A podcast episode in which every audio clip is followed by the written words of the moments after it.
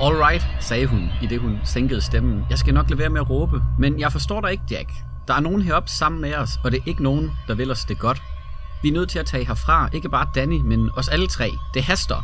Og så, så sidder du bare der og læser i dit stykke. Vi er nødt til at tage herfra. Vi er nødt til at tage herfra, bliver du ved med at sige. Du tror virkelig, jeg er en supermand. Nej, jeg tror, du er min mand, sagde hun dæmpet og så ned på sine hænder. Vreden brusede igennem ham. Han hamrede manuskriptet i bordet, så de nederste ark blev krøllet og resten skubbet, hulter til bulter i forhold til hinanden. Det er på tide, at du ser realiteterne i øjnene, Wendy. At du får samling på kendskærningerne. De ligger og ruller rundt op i hovedet på dig som billiardkugler. Du bliver nødt til at skyde dem i hul. Du bliver nødt til at forstå, at vi er snedt inde.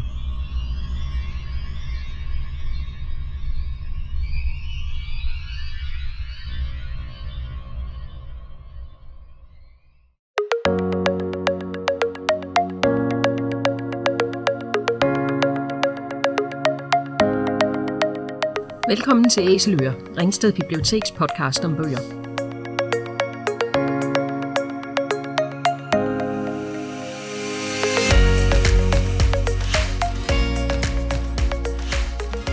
Hej, jeg hedder Sanne.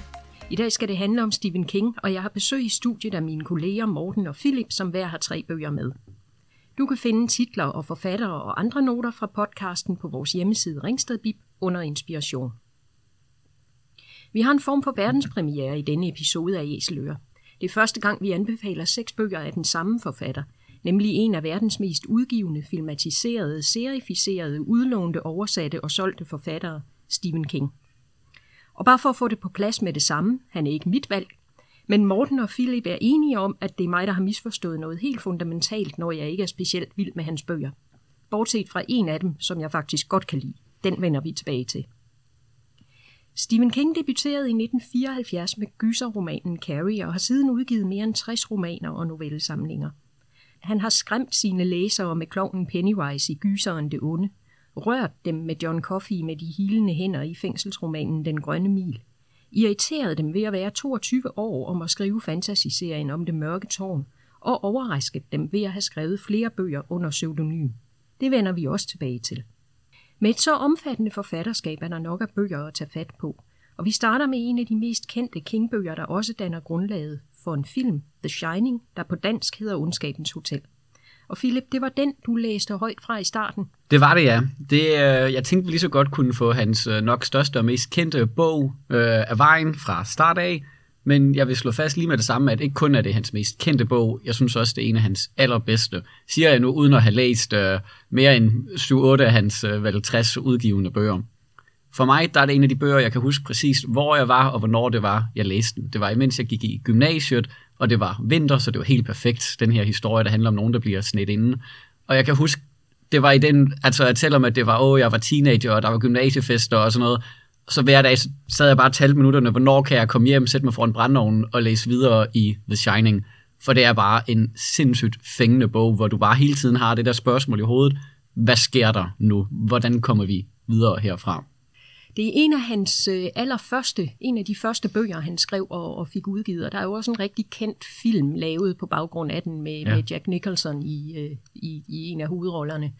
Er det, er det filmen, du kom til først, eller er det bogen, du kom til først? Det var bogen, jeg kom til først, mm. men jeg synes også, det er en utrolig god film. Mange, mange Stephen Kings bøger er blevet filmatiseret, og der er en, en af uh, er en, er en af de mest kontroversielle filmatiseringer, fordi at mens det nok er den film, der er mange filmfolk i hvert fald bliver anset for den bedste kunstneriske film, så er det jo en af de filmatiseringer, som Stephen King selv har været ude og sagt, han ikke bryder sig om. Helt specifikt, så synes han, at det er en meget kold film, hvor han beskriver sig selv som en meget varm forfatter, der godt kan lide at bringe læseren tæt på karaktererne. Så synes han, at Kubricks approach til den her film har været alt for kold og distanceret. Og især så synes han, at de her karakterer, han selv har skrevet, han synes er så menneskelige, og som man ikke kan lade være med at kunne holde af eller kunne lide på trods af deres problemer.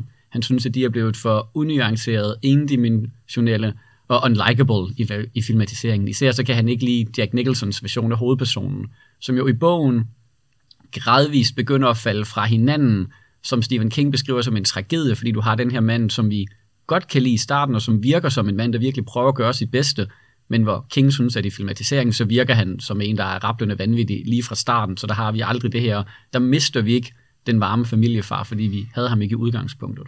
Så det du, det du har i bogen, det er en, en, en gradvis forandring Ja. i, i hovedpersonen. Det er det lige præcis. Samtidig med, at familien bliver spærret inde på hotellet, så begynder han også at ændre sig. Ja, lige præcis. Det kan være, hvis vi, hvis vi kort skal sætte historien op for folk, som måske ikke kender den, så handler det jo om den her familie, mand, kone og barn, hvor at faren han får et job som visevært på et stort hotel, der hedder Hotel Overlook, der ligger i bjergene i staten Colorado. Og det her det er sådan et enormt hotel, der har en travl sommersæson, men så om vinteren lukker de helt ned for gæster. Så de skal egentlig bare have en til at være der og sørge for, at øh, bygningen ikke fryser til og sådan noget, så han skal bare rende rundt og ligesom passe hotellet, så det ikke kollapser over vinteren. Og så er det jo, at det viser sig, at hotellet her er hjemsøgt. Og det viser sig også, at deres dreng har nogle overnaturlige evner, og drengen nærmest indgår en form for dialog eller kamp med det her hotel, hvor hotellet så ender med at kaste sig efter faren i stedet for.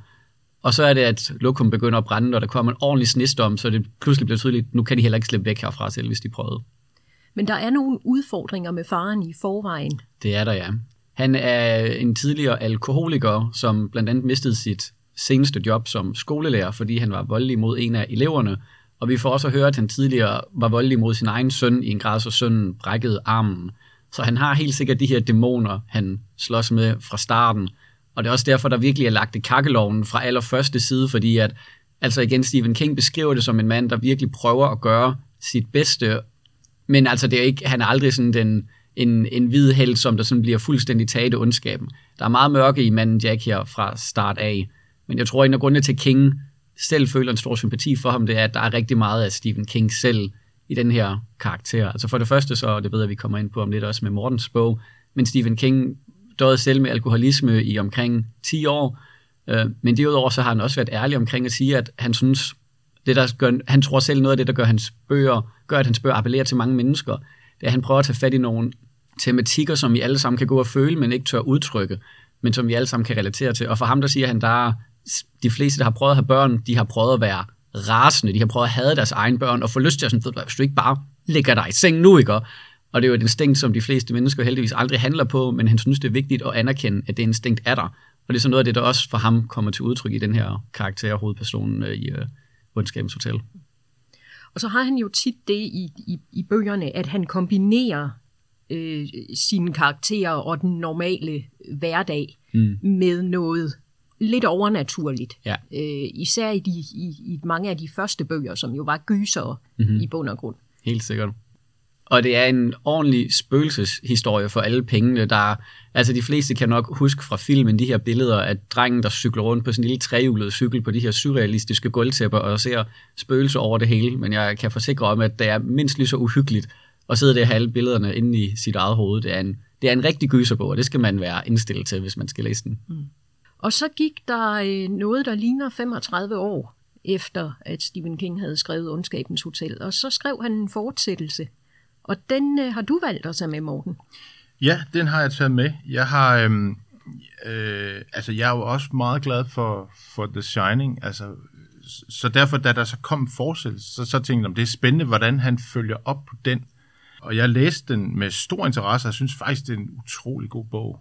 Og jeg synes, det er interessant, det at, at en forfatter så lang tid efter tager en bog op, som han så fortsætter og faktisk gør det rigtig godt. Den hedder øh, Dr. Søvn, og det relaterer til hovedpersonen, som er Jack, øh, Jack Torres søn. Øh, den her far, der går under i, i hotellet, som, som Philip fortalte om. Og så hans søn, der er en lille dreng på det tidspunkt, men så nu er en øh, voksen ung mand, og det er ham, vi følger. Og så han det er har, ham, der havde nogle overnaturlige det er ham, evner, som, ja, som det er det. lille dreng. Lige præcis. Ja. Han har den her, de kalder, øh, at han kan skinne eller shine. Han har en eller anden form for evne til at, og øh, der er sådan en, en, en, en, en ven, en, en, en legekammerat, han har inde i hovedet, som kan fortælle ham ting, og så kan han kommunikere med andre, der har den samme evne. Det er gået lidt skidt for ham. Han er kommet ind i, i den, hvad skal man sige, øh, familietragedie. Alkoholismen har fået fat i ham, og han er i, øh, i en øh, meget kedelig øh, tilstand, da vi møder ham i bogen. Han øh, rejser lidt rundt i USA og, og bliver smidt ud og kan ikke holde job og, og går under.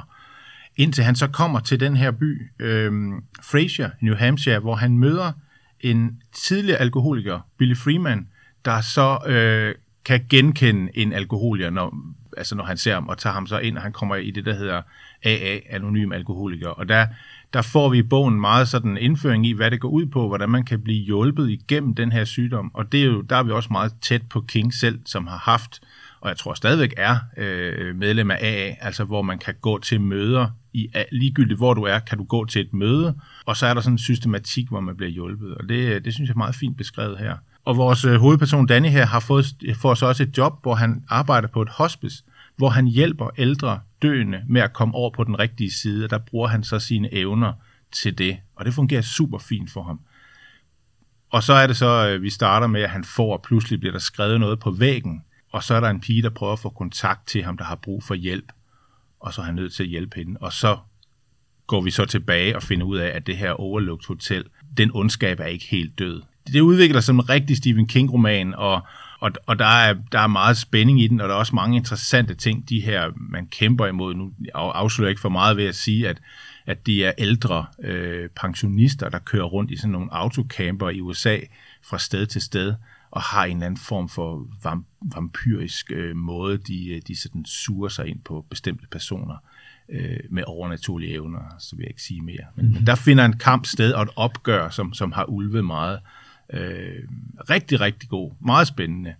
Øh, så den kan varmt anbefales, vil jeg sige. Også hvis man kunne lide designing, der er ingen grund til at gå udenom den og tro, at ah, det bliver nok ikke så godt. Det, det bliver, og man får lyst til at genlæse designing også, fordi der er nogle ting, altså der er også, også nogle, nogle ting, som, som altså man kan sådan fornemme, at, at, at der bliver taget nogle, nogle, nogle tråde op omkring der, hvor den slutter, øh, mm. øh, og den ondskab øh, er ligesom ikke manet i jorden nok.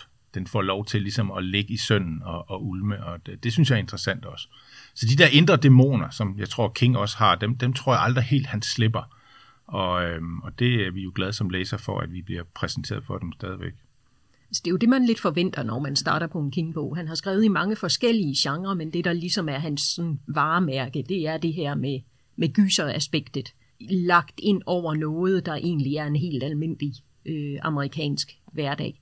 Ja, det, han, øh, det synes jeg, han er, han er god til at skildre, det her med den almindelige hverdag, hvor der så opstår noget overnaturligt, øh, som typisk hovedpersonen skal forholde sig til at finde ud af, hvad det er, hvordan bliver det håndteret. Det er der også i den her. Nu gik der jo noget, der ligner 35 år fra han skrev Ondskabens Hotel til han skrev Dr. Søvn. Øh, det, ved du om det er, fordi det er en historie, han sådan har gået og, og brygget på, og ikke helt har kunnet få hold på, at, at der gik så mange år? Jeg ved faktisk ikke, hvorfor, øh, men jeg har også lidt på fornemmelsen, at øh, der måske er noget kommercielt i det. Nogen har presset på, og ligesom kunne, kunne man ikke fortsætte det, og og hvis han har på et tidspunkt ytret øh, et eller andet om, at han var i gang med det og kunne fortsætte det, så, så øh, jeg tror han egentlig, den måde han skriver på, er sådan meget impulsivt, at hvis han har lyst til at fortælle den historie, så gør han det, og han, han er ikke sådan øh, på den måde den store sådan forfatterstrateg, det er ikke mit indtryk. Altså han, han skriver det, som han lige er optaget af, og, og den her øh, man kan også sige, det, det var jo den første, der udkom på dansk, mener jeg, altså, og sammen med filmen også, og det har været lidt et, et gennembrud øh, for ham med den, ikke? Og, og det kunne være sjovt måske at, at tage den op igen, tænker jeg. Det, jeg ved ikke, om det er noget, han har haft i skuffen længe. Det, det tror jeg egentlig ikke. Mm. Philip, øh, den næste bog, du har med, det er den, der hedder Opgøret. Ja. Og øh, der har jeg skrevet ned, at det er noget med, at den er kommet i forskellige udgaver. Det er det nemlig. På engelsk, der hedder bogen The Stand. Det var den titel, den oprindeligt udkom under på engelsk. Stephen King havde på det tidspunkt skrevet sin allerlængste bog. Den var cirka 1150 sider. Så den afleverede han på forlaget skrivebord, som var ved at være rutine allerede på det her tidspunkt i hans karriere. Men øh, så lavede de lige nogle hurtige udregninger, fordi det er altså dyrt, eller det var det i hvert fald dengang, at printe en bog, der er så tyk, altså bare sådan rent fysisk, og fremstille bogen, så de sagde, okay, jamen, givet hvad folk vil betale for dine bøger, dit gennemsnitlige salg fra dine sidste par bøger, og hvad den her kommer til at koste, så skal du skære 400 sider væk. Eller vi kan godt gøre det for dig, men nogen skal skære 400 sider af den her bog. Øhm, og det var sådan, altså han var stor, men han var åbenbart ikke stor nok til at kunne sige nej til sit forlag, når de bad ham om det.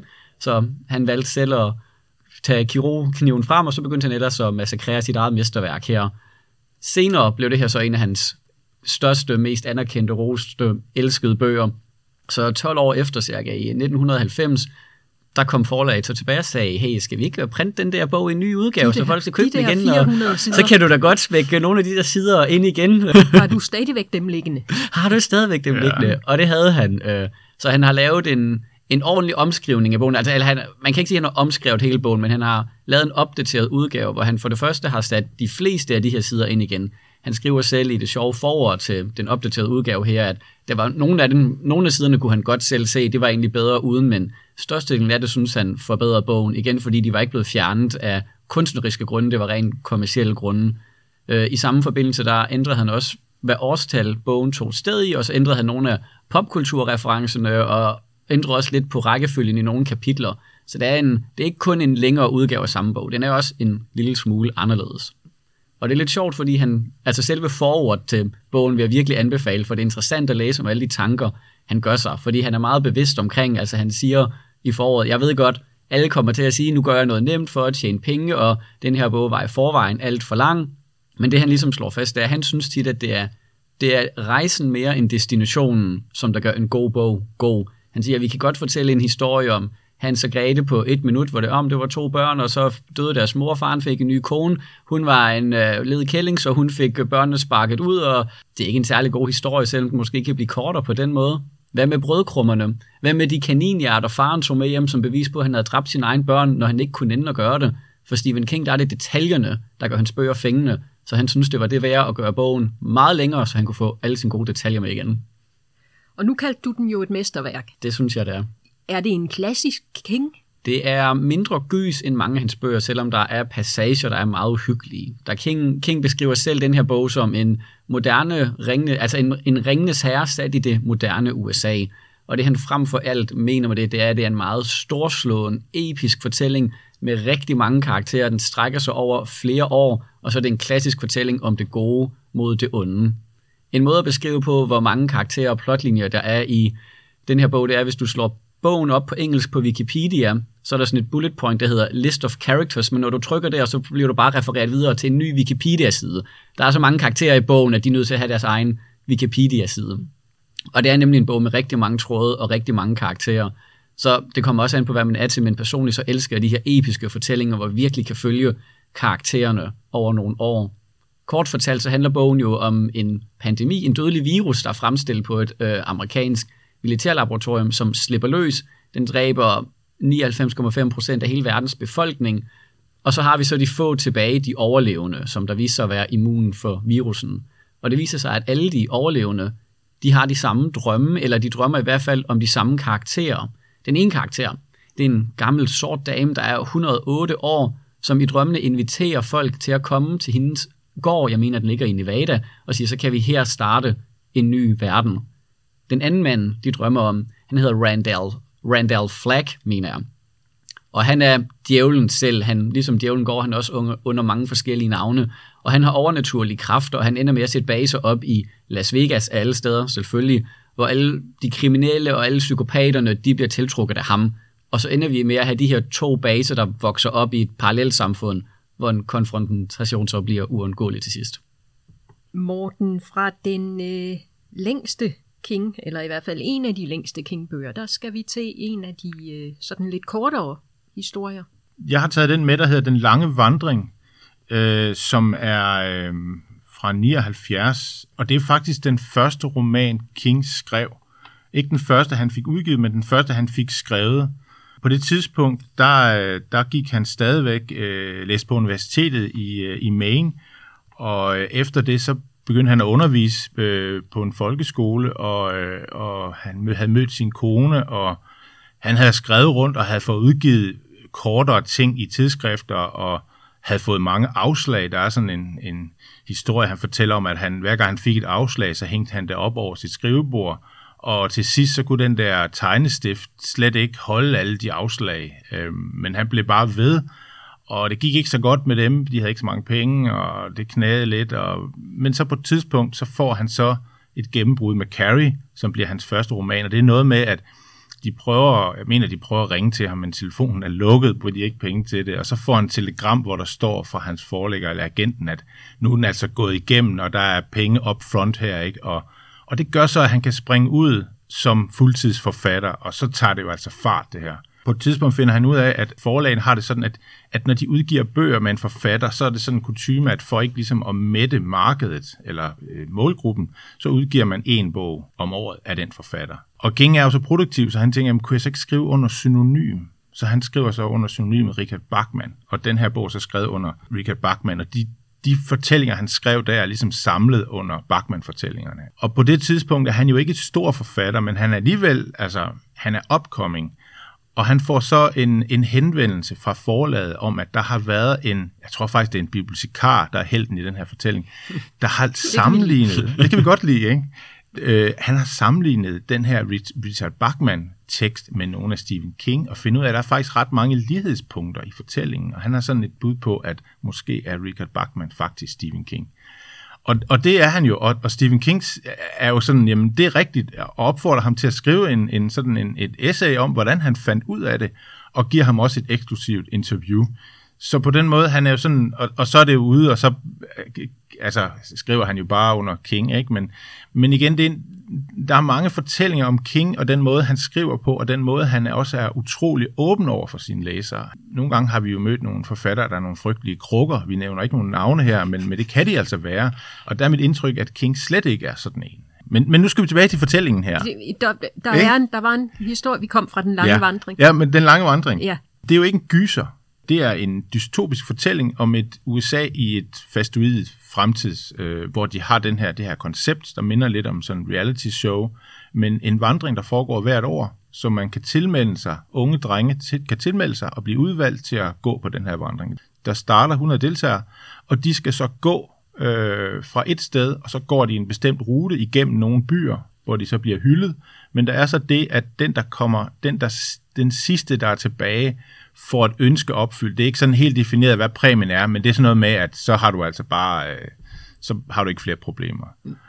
Men hvis du ryger ud af det her felt, så bliver du altså slået ihjel. Der er sådan nogle soldater, der ledsager sådan nogle vogne, og du får sådan en advarsel, hvis din fart falder til under øh, 4 mil i timen, omkring 6 km i timen. Hvis du går øh, langsommere end det, så får du en advarsel, og så har du en time til at komme op i fart, og hvis du ikke får nogen advarsler, så fjernes den advarsel.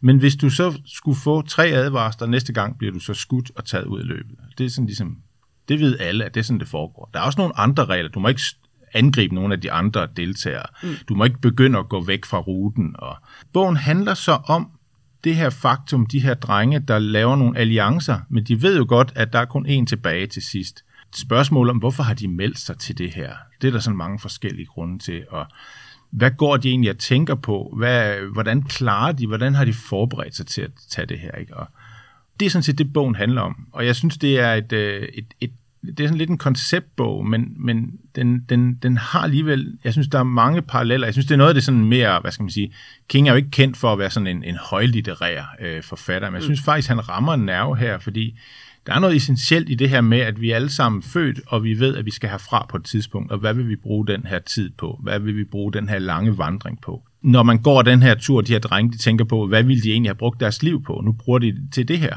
Samtidig med, at det er jo benhårdt øh, kommercielt teater, de, de er med i, bliver udnyttet, ikke? Og, og, øhm, og vi kender det jo nu til hudløshed med, med, med reality-tv, ikke? hvor folk bliver valgt fra. Ikke? Og det er sådan et, jeg synes, det er en spændende første fortælling om det, og, og hvad den ender med, det vil jeg selvfølgelig ikke afsløre her, men... Øh...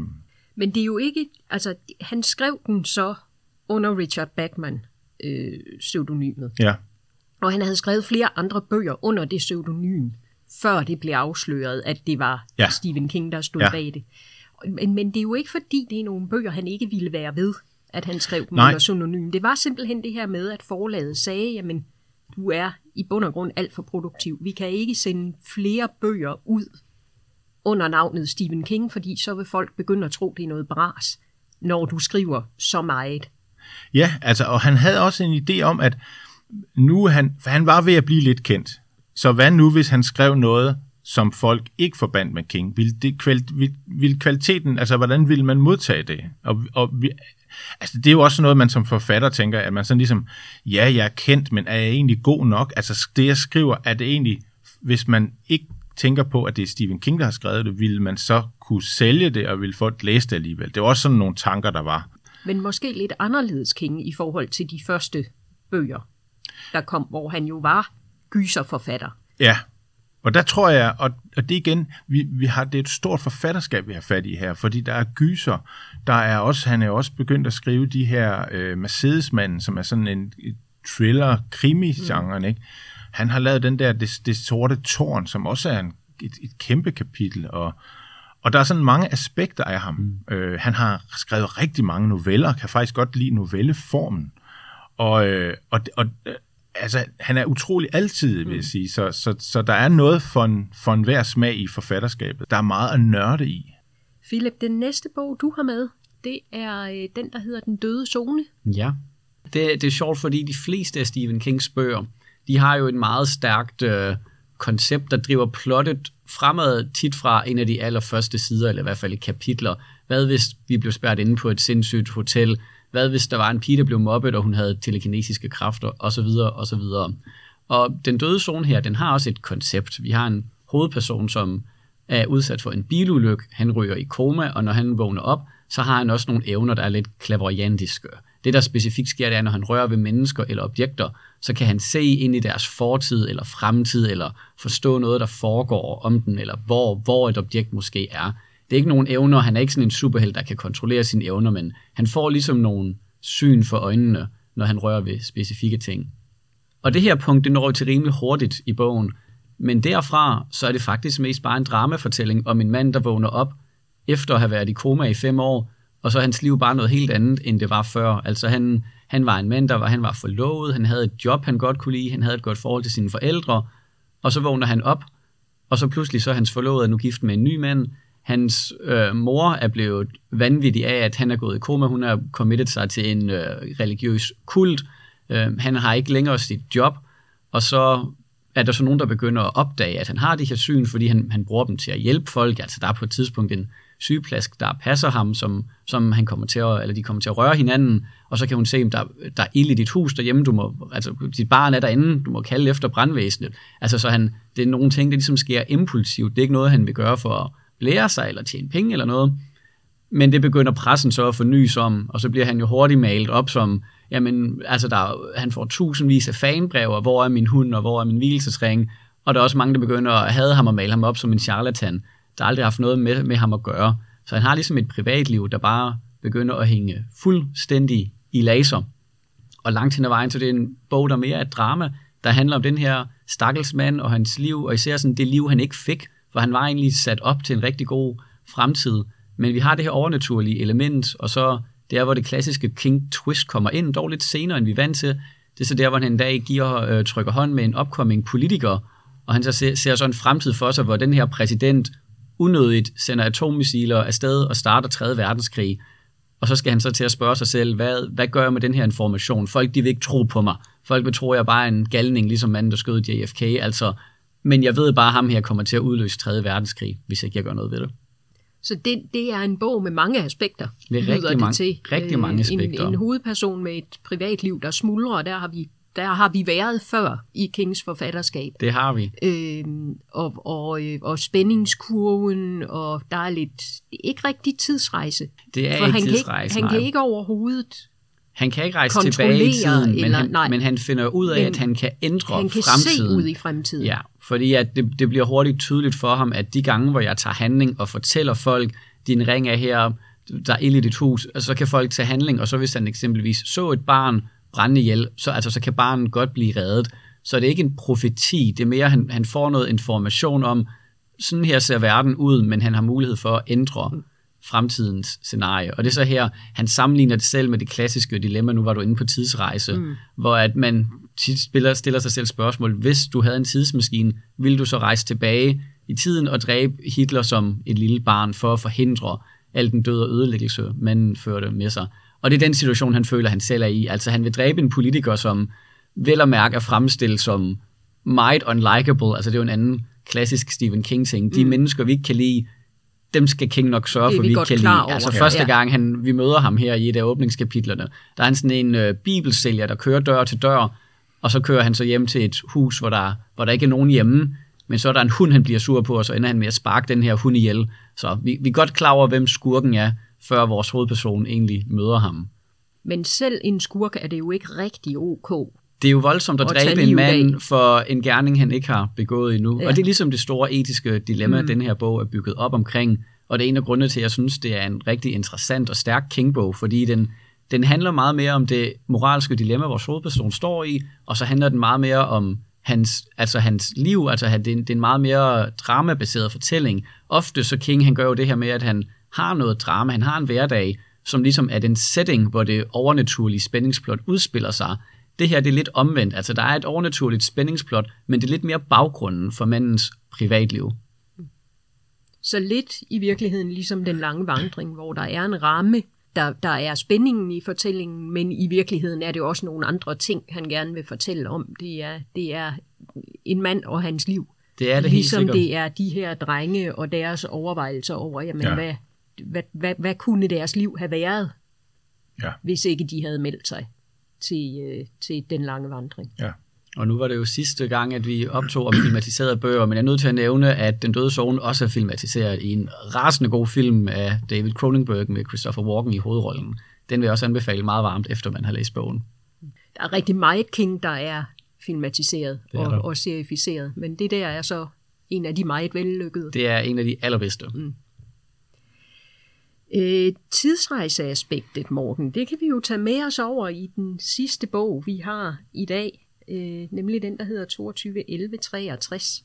Der er tidsrejse et væsentligt aspekt i bogen, men igen på en måde, hvor man har ikke helt selv kontrol med tidsrejse delen? Nej, historien starter jo med øh, den her øh, hovedperson, der finder ud af, at han har en ven, der har et øh, klædeskab, Narnia, øh, øh rejse øh, til, ikke til Narnia, men, men han kan simpelthen komme tilbage i tiden, cirka fem år før Kenneth bliver myrdet. Jeg tror, det er noget deromkring. Og så, og så får den her øh, mand, han får ideen, øh, jeg tror egentlig også, hans ven har haft den, at, at han kan jo forhindre Kennedy-mordet. Altså det er i hvert fald det, der, der, der er sagens kerne. Han tager skridtet igennem det her skab og kommer tilbage til tiden fem år før Kennedy bliver myrdet. Og så er hans plan jo så at forhindre det mord, kort fortalt. Det er det, bogen handler om.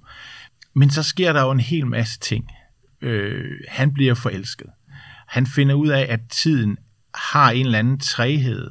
Fordi En, en indbygget beskyttelse. der er en indbygget beskyttelse, kan man sige. Hver gang han kommer tæt på og kan ændre noget meget stort, og det her Kennedy er jo en af de store sådan ting, øh, så er der en træhed i tiden, og det synes jeg er fantastisk godt beskrevet i, i den her roman, at, at der er noget, der er en skæbne ting, der er lagt i, altså som, som vi snakkede om, øh, Philip fortalte om den her, den døde zone, at du, du har nogle flash af fremtiden, som du kan ændre lidt, men hvor meget kan man egentlig ældre? Altså, så sker der så ikke bare noget andet. For eksempel, hvis man ser barnet brænder, okay, hun overlever, men så dagen efter bliver hun kørt over en bil. Altså, der ligger nogle ting i skæbnen, det her forudbestemte i vores liv, som vi ikke kan ændre. Vi kan måske ændre nogle parametre, men hvis man virkelig skal ændre de store linjer, så, så skal man gøre en stor indsats. Og det forsøger han jo så. Samtidig er der jo også det her med, hvem var det egentlig, der skød Kennedy? Fordi det, det, har, det er jo en, en, en sådan konspirationsteoretisk øh, øh, fluepapir, ikke? Og, og, og det forholder han sig jo også til, fordi lad os nu sige, at han tager Osvald ud ret tidligt. Det er jo ham, man sådan regner med, det var. Jamen er der så ikke bare en anden, der stepper op og skyder ham? Og, og så er han jo lige vidt. Så han, han, selvom han har fem år før, så er han nødt til at komme tæt på begivenhederne, så tæt som muligt, for at være præcis og kunne forhindre det. Grunden til, at jeg har taget bogen med, er, at den den er meget anderledes, og det, nu har vi jo snakket om, at King er meget forskellig, men den her bog er meget anderledes end mange af de andre måder, og den er skrevet meget anderledes. Altså King har jo den måde at skrive på, at han, han har det her what if, hvad nu hvis, mm. og så starter en fortælling. Og så skriver han sådan set derudad, og så bagefter, så retter han til, men han er ikke sådan en forfatter, der laver meget research. Mm. Og den her er jo øh, meget research-tung, og det, den bygger på en idé, han faktisk havde øh, tilbage i starten af 70'erne, fordi han er interesseret sig meget for Kennedy-mordet, og var, og var faktisk også personligt altså berørt af det. Det var en, en ting, der, der ændrede livet for mange amerikanere, og, og, og et, stort, sådan, et stort traume i amerikansk historie. Og han, han, øh, man kan så sige, jamen, hvad, hvem mener King så egentlig var, der myrdede Kennedy? Det er jo mm. også lidt interessant. Mm. Øhm, og der skriver han så i efteråret, at han, han har efterhånden læst så mange bøger og tidsskrifter, at hvis han stavler den oven på hinanden, så bliver de næsten højere end ham selv. Og der kommer han altså frem til, at, at det er næsten, jeg tror han er oppe at sige 95 procent sikkert, at mm. det var altså lige Harley Oswald, der skød ham. Mm og at han også var alene om det, fordi det er jo det, er jo det næste. Ikke? Han ja. blev jo dræbt af Jack Ruby kort efter, så derfor stopper undersøgelsen. Man kan ikke rigtig komme tættere på det, og, og igen, det er konspirationsteorier. Men han støtter sig til den her Warren kommissionen, der blev lavet en ja, sådan kæmpe 27-binds øh, efterforskning af alt omkring Kennedy-mordet. De kommer også frem til, at, at han ikke at, at Oswald var alene om det. Mm. Men igen, det er jo en spændende konspiration, men bare en lille smule til konspirationsteorier, så, så er Kennedy-mordet jo virkelig noget, der, der kan, fordi hvordan kunne hvad så med det? Og der er mm. også nogle ting, som er måske ikke er så klare. Men King er altså ikke sådan en fantast, kan man sige. Han er ikke en konspirationsteoretiker. Han, øh, det er ikke sådan det, der fascinerer ham, men han er fascineret af det der, også ligesom med den døde zone, at hvad nu, hvis vi kunne ændre noget i historien? Vil vi så gøre det, og hvordan vil historien eller tiden så opføre sig? Mm. Altså, der er jo flere af Kings bøger, hvor han bruger den teknik, at han ligesom skriver fiktive tidsskrifter, og det bliver en inkorporeret i bogen. Blandt andet i Den døde zone, der er der en epilog, der ligesom er afrunding på bogen, hvor vi ligesom har, om her er der et uddrag fra den her senathøring, og her er der et uddrag fra den her tv-udsendelse, og så videre, og så videre, for ligesom at give hans bøger en form for autenticitet, så man føler det mere ægte, end det egentlig er, det man læser. Ja. Jeg vil være nysgerrig for, i den her bog, så han har så skrevet, der nødvendigvis er baseret på en virkelig ja. hændelse. Er det også en teknik, han bruger der? Jamen, han har, her er han ude i noget ægte research. Han har en hjælper, beskriver han også, som han, han, han kan ringe til at i kontakt med, og, og som kan finde ud af, på rigtig ægte bibliotekarisk vis de mest øh, fantastiske ting. Øh, for eksempel, hvor meget kostede en kop kaffe i, i, i, i midten af 50'erne, eller hvorfor et, et baseballhold øh, øh, spillede der og der og vandt. Og alt sådan noget er, er, er, så vidt jeg kan forstå, researchet ned til, til grunden. Altså. Så, så det er også en, en samtidsskildring af USA i, i 50'erne og starten af, af, af 60'erne.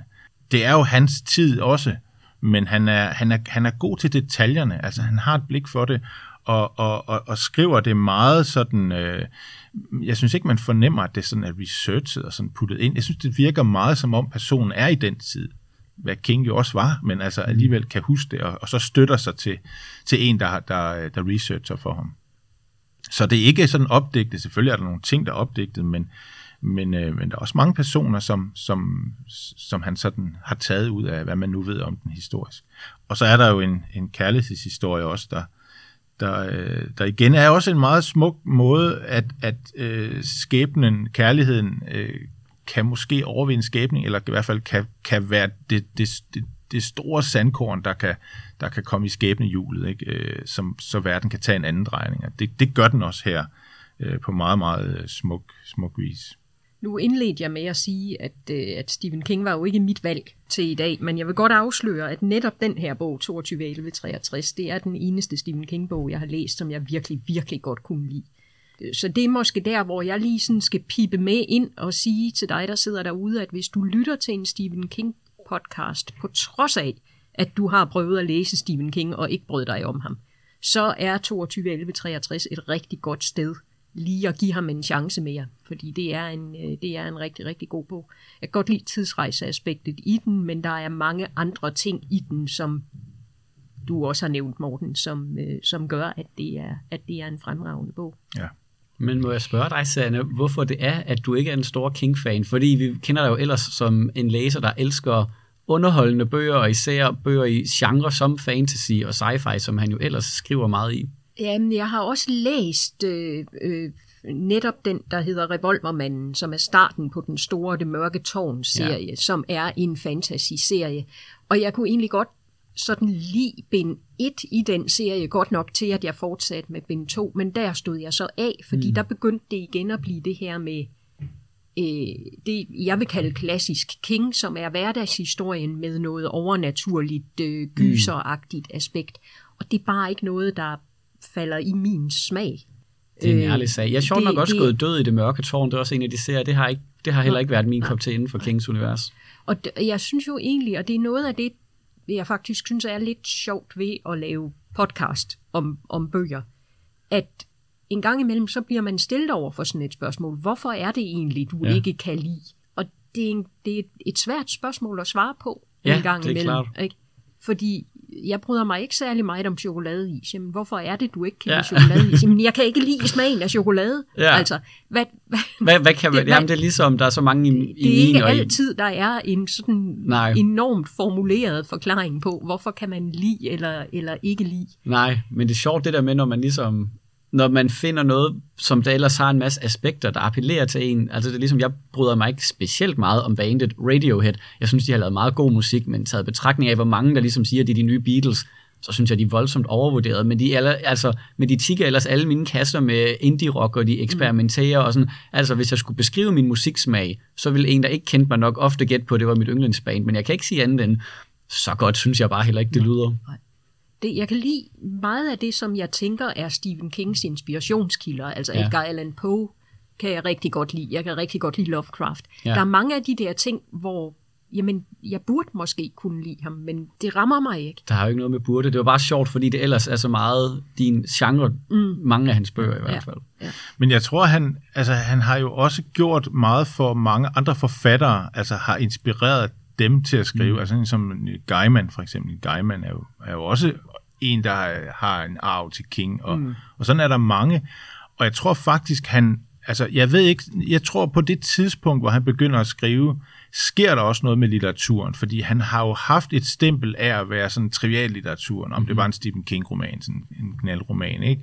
Og den er også uhyggelig, og der er noget overnaturligt, og på det tidspunkt, jeg ved ikke, om, om der var det måske meget sådan socialrealistisk, og, og det er han jo ikke, eller i hvert fald, han er mere end det, men han er det også, men på en anden måde. Men jeg tror også, det, at han går til skrivningen på den her mere sådan creative, creative writing, er jo ligesom Ja. et, et varemærke, han har, og det er jo blevet meget sådan helt almindeligt i dag. Det er den måde, man griber det an på. Skriv løs, og så ret bagefter. Mm-hmm. Og, øh, og, og, og også det, han har det der, lad være med at sætte dig op på en pedestal, fordi du er forfatter. Altså, ja. fortæl en god historie. Du er håndværker. Du skal formidle den, skær den ned, det er det, du kan.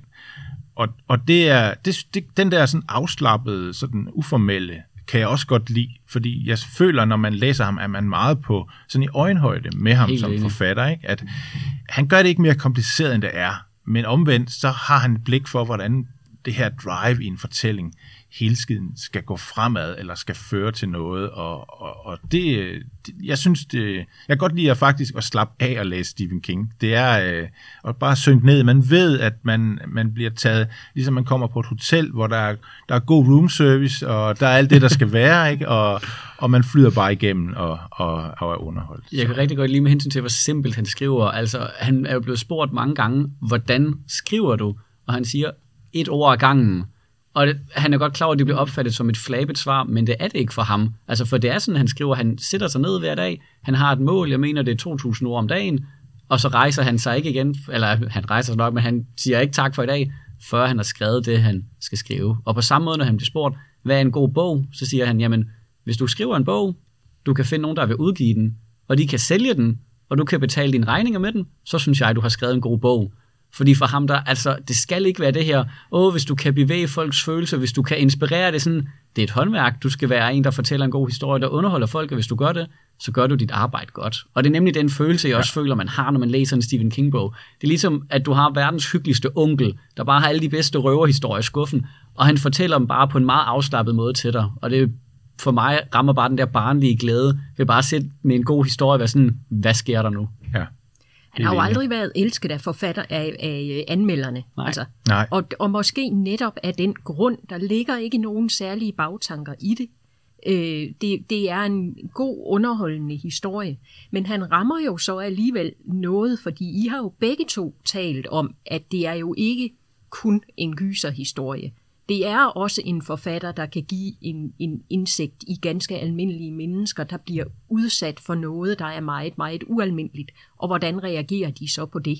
Absolut. Jeg synes, Så det der er, jo, er, det er jo ikke kun rammehistorien, Jamen, jeg synes, der er meget kød godt. på mange af hans bøger. Jeg tror, når han tit ikke bliver taget så godt imod, så tror jeg, at det er en blanding af, at, altså, at det er sådan, det er en hverdagssætning på det hele, og det er så afslappet sprog, han bruger, og så tror jeg også, der er noget med bare, hvis, hvis du bliver for populær, så bliver du mainstream, og så er det lidt fint ikke at kunne lide dig.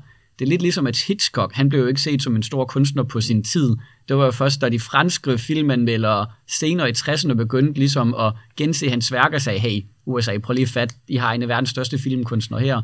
Men for de amerikanske filmkritikere på Hitchcocks egen samtid, i hvert fald de første 20-30 år af hans karriere, der var han bare sådan en, der lavede dumme øh, film for masserne, sådan nogle gyserfilm.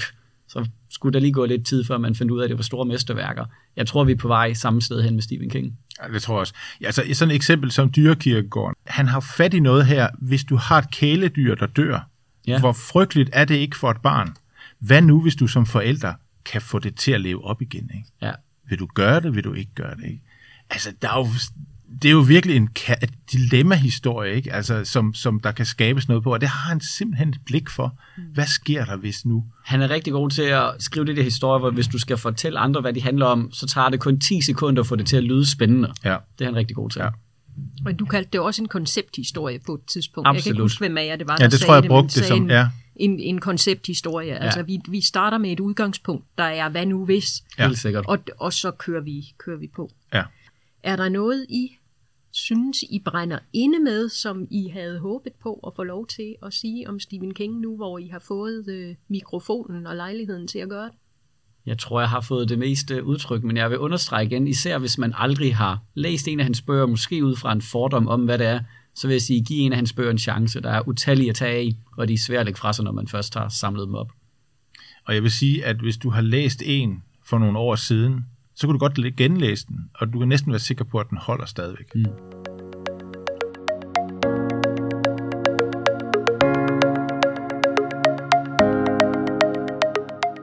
Med de ord, der vil vi slutte af for i dag. Hvis du har brug for at blive mindet om titler og forfattere, lige den del af det skulle ikke være så svær i dag, så kan du kigge på vores hjemmeside ringstedbib.dk under inspiration, hvor vi har samlet noterne fra podcasten. Hvis du har spørgsmål eller forslag til litterære genrer eller emner, du synes, vi skal tage op, så skriv til podcast Tak for i dag.